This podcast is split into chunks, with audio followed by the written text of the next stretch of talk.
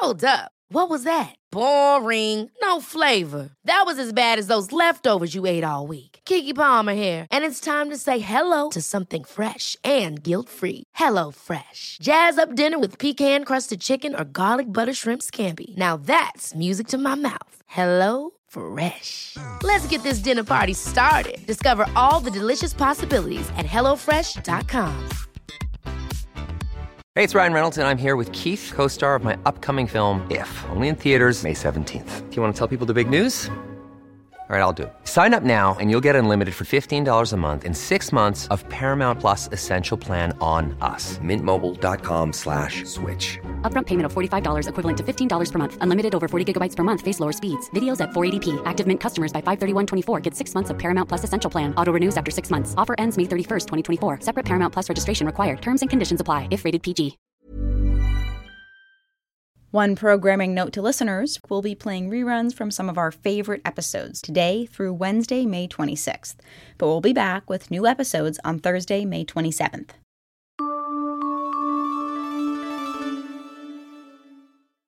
This episode was originally published in January. The pandemic is causing women to leave the workforce at higher rates than men. As of September, more than 2 million women had dropped out of the workforce, bringing the ratio of women working to the lowest level since 1988, leading some experts to call this the shecession. To see how the pandemic is impacting female physicians, I spoke with Dr. Neelum Aggarwal. She's a cognitive neurologist at the Rush Alzheimer's Disease Center at Rush University Medical Center and the research director at the Rush Heart Center for Women. She's also the Chief Diversity and Inclusion Officer at the American Medical Women's Association. She said women already bore more of the child care responsibilities pre pandemic, but with school and daycare closures, these issues became much more acute. I am seeing um, and I'm hearing from my colleagues that there is definitely a pullback um, about from work. And especially we felt this acutely when the pandemic started, where uh, we were in mid-year, if you will, for school, and a lot of the childcare issues really came up to the front and center. The uh, babysitting issues started to come up, the daycare issues started to come up, and it started to come in our conversations, which prior to COVID this was always talked about, but it was not in a general conversation um, around work and trying to manage work um, and family life. And COVID really brought it to the forefront. So we saw a pullback in meetings, we saw a pullback in hours. According to the Women in the Workplace report by McKinsey and leanin.org, women with children under 10 were much more likely to reduce hours or leave the workforce altogether during the pandemic. Even in households where both parents worked, women with young kids still took on the bulk of the household responsibilities. And it's not just mothers of young kids who have more caregiving stress. Dr. Aggarwal says there's a different stress for managing care for an older adult from afar.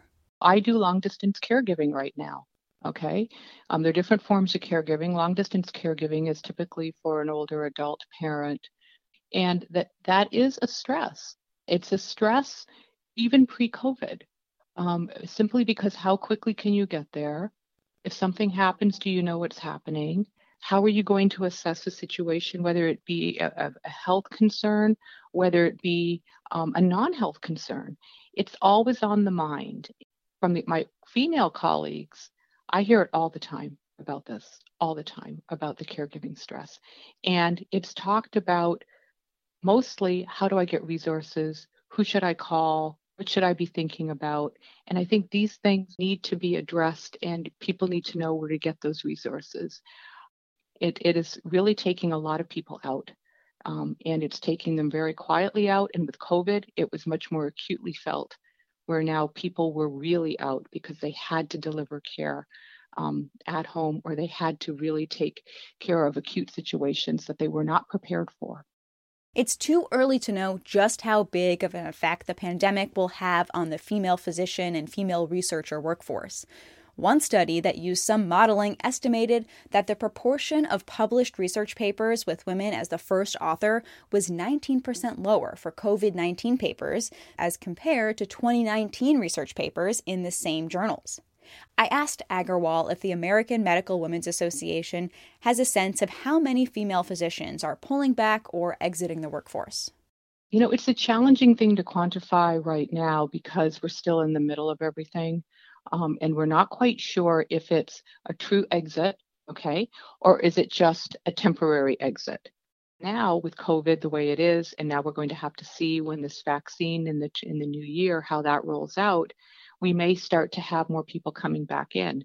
I do think though it's it is still important to see this pullback and coming back in and pullback coming back in because my question is going to be what did it cost you to do that temporary pullback and coming back in? We all know that reentry is hard um, for any field. In medicine, especially, it can be very hard when it's heavily clinical. The long existing pay gap in all fields is creating what some are calling the mom penalty. When couples face a decision of who should keep working and who should step back to take on more caregiving responsibilities, it comes down to who's making more money. And because of pay disparities, women are often the ones to step back. Aggarwal worries this will continue to exacerbate the pay gap and slow the ascent of women into leadership positions. I think the holding back um, from, let's say, you know, a colleague of mine uh, for a promotion is going to continue because the women, you know, we tend to think about not just the immediate, but then we always think about, okay, after that happens, what will be expected of me to do? And as I say, it will go into a cycle. So the cycle will start, okay, I'm going to stay where I'm at until things calm down. I'm going to stay where I'm at. But what happens then is we are going to be held, we're going to be falling back further while others are going to advance. And I think that is something we really need to be mindful of. And as women, we need to support other women to say, wait a sec, go for the promotion. We will be there to support you as you move into the new role. One of Aggarwal's longer term concerns how all of these temporary pullbacks by female physicians will impact their retirement. Because as she points out, it's not just the temporary lost wages, but also the lost wage growth and retirement assets. If you accrue this over the years, what we find is, is that this is a chronic issue that is occurring, if you will, of this inequity year by year on many levels. It's only when retirement hits do people really see the impact of this. By the time you retire, you will not be retiring with the same amount, let's say, as your male counterpart. And the other thing that we never figure in is most women, when they retire, are in many cases going to outlive their male counterpart. I deal with older adults every day. I deal with Alzheimer's. I deal with cognitive issues. And I can tell you, just from a clinical point of view, I see more of my women patients who are really at risk of going into poverty compared to my male patients, my older patients. And I would suggest why don't we take a look at the end that we know that we see what's happening and work our way back and think about how can we make meaningful changes in these patterns i.e. supporting gender equity as it relates to salaries so that we don't have such a discrepancy at retirement age that was Dr. Neelum Aggarwal. She's a cognitive neurologist at the Rush Alzheimer's Disease Center at Rush University Medical Center and the research director at the Rush Heart Center for Women. She's also the chief diversity and inclusion officer at the American Medical Women's Association.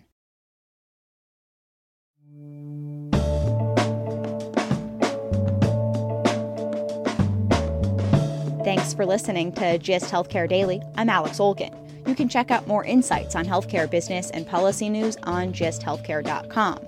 GIST Healthcare Daily is an independent production of GIST Healthcare.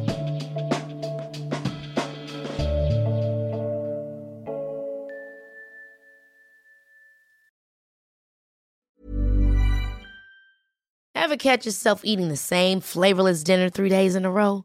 Dreaming of something better? Well, HelloFresh is your guilt free dream come true, baby. It's me, Keke Palmer. Let's wake up those taste buds with hot, juicy pecan crusted chicken or garlic butter shrimp scampi. Mm. Hello Fresh. Stop dreaming of all the delicious possibilities and dig in at HelloFresh.com. Let's get this dinner party started. Hey, it's Paige DeSorbo from Giggly Squad. High quality fashion without the price tag? Say hello to Quince. I'm snagging high-end essentials like cozy cashmere sweaters, sleek leather jackets, fine jewelry, and so much more. With Quince being 50 to 80% less than similar brands. And they partner with factories that prioritize safe, ethical, and responsible manufacturing. I love that. Luxury quality within reach. Go to quince.com slash style to get free shipping and 365-day returns on your next order. quince.com slash style. Imagine the softest sheets you've ever felt. Now imagine them getting even softer over time. That's what you'll feel with Boll and Branch's organic cotton sheets. In a recent customer survey, 96% replied that Bowl and Branch sheets get softer with every wash. Start getting your best night's sleep in these sheets that get softer and softer for years to come. Try their sheets with a 30-night guarantee. Plus, get 15% off your first order at bollandbranch.com. Code BUTTERY. Exclusions apply. See site for details.